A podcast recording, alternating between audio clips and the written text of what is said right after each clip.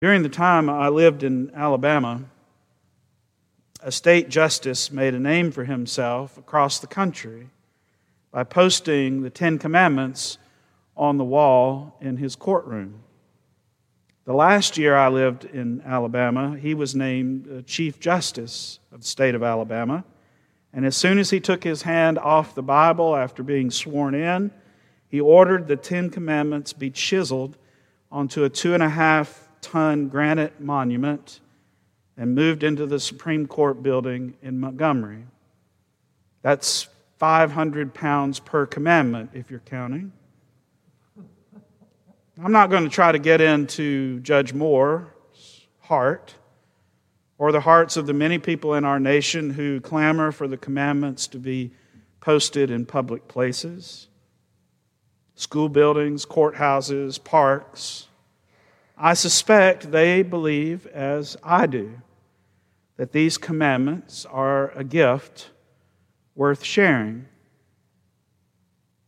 The commandments describe a, a life that works, we might say, a gift from God, a mark of God's grace and love, a natural fulfillment of God's promises. God makes promises to Noah after the flood and marks those promises with the rainbow. God makes promises to old childless Abraham and Sarah and marks those promises with a child.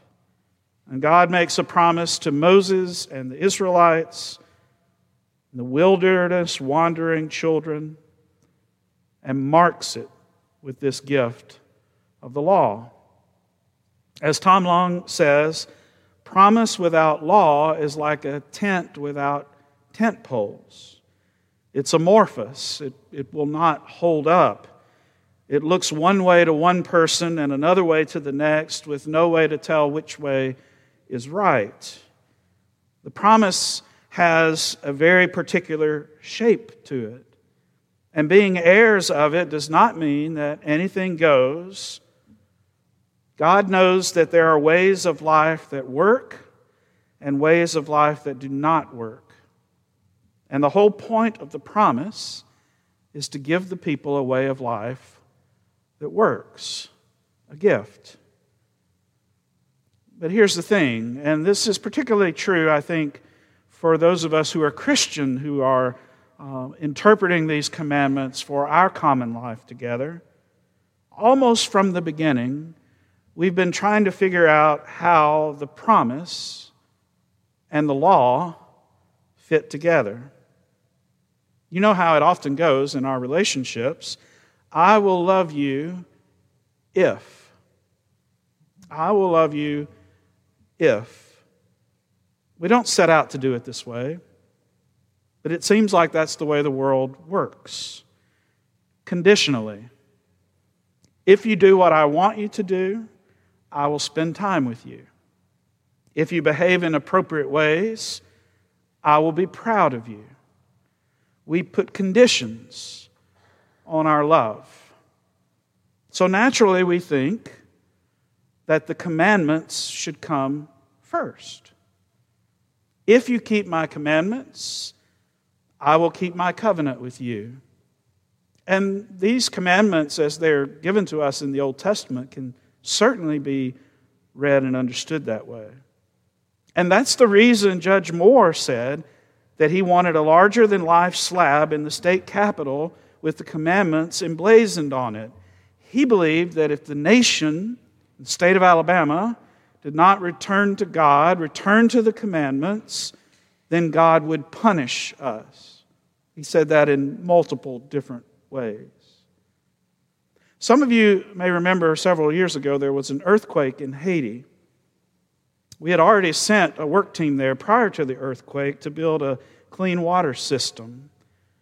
And now the earthquake had taken a country that was already on the brink and delivered it a body blow. And we sent another team down there after the earthquake to help. One of our team members said that they'd been in a conversation with a friend about the trip that they were about to take, and the friend said that they thought Haiti was being punished by God for practicing voodoo. You may remember another disaster we worked on all the way back in 2005 Hurricane Katrina. We sent work teams down there multiple times. And I lost track of the number of people who said, with a knowing look and a nod, that maybe God had finally had enough of the debauchery of New Orleans. You see how it works? Commandment first, then promise.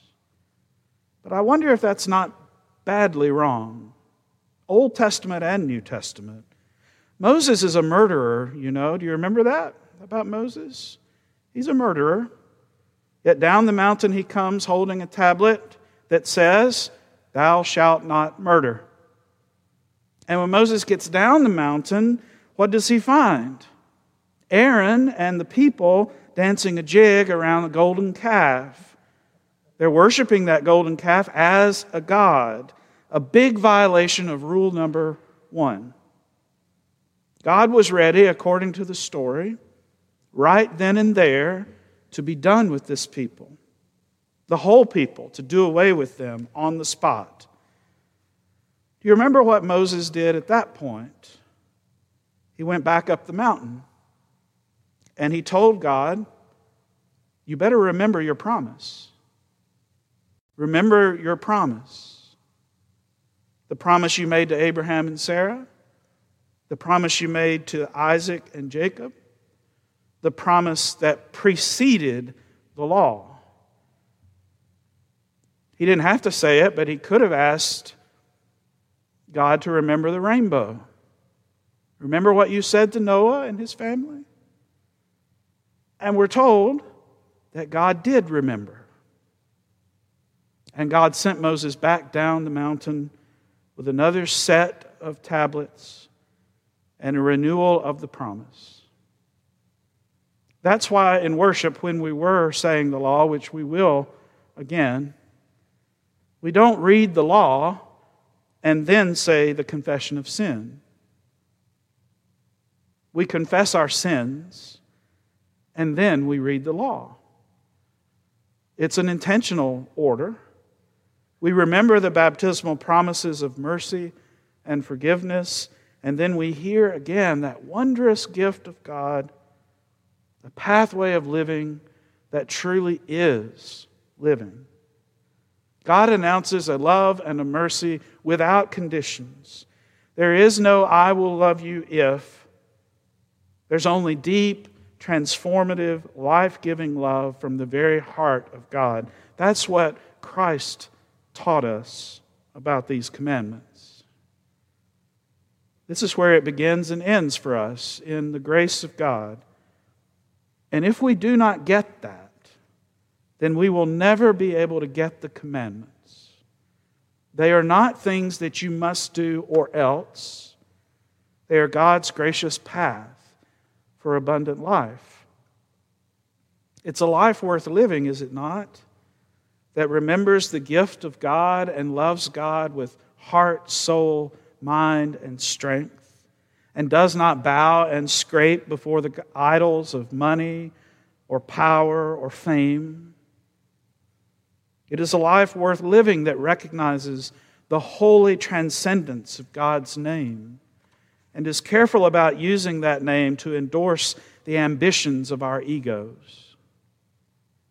It's a life worth living that sees that we are so much more than the work we do that steps off the projects of this or that Pharaoh asking us to make more and more bricks, that recognizes that because God, God, took Sabbath, we can as well.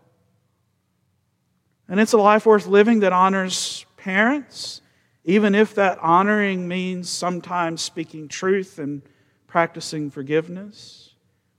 It's a life worth living to value life in such a way that we would never take it, that values marriage as love's workshop, a place of deep mystery and hard, holy, faithful work, that respects what belongs to another, that fosters truth telling, especially when lies are the order of the day.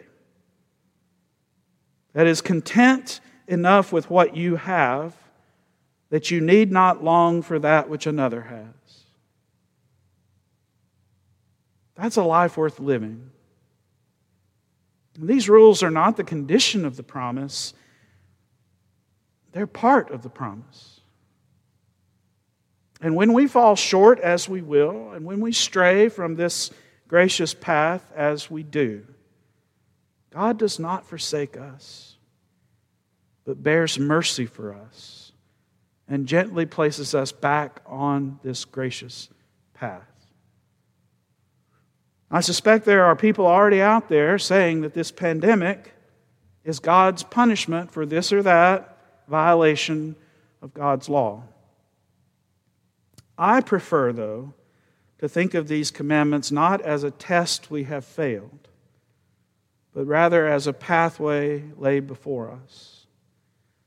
We're going to need in days to come a way of being together that loves God and loves neighbor and structures a life both individually and communally worthy of the name.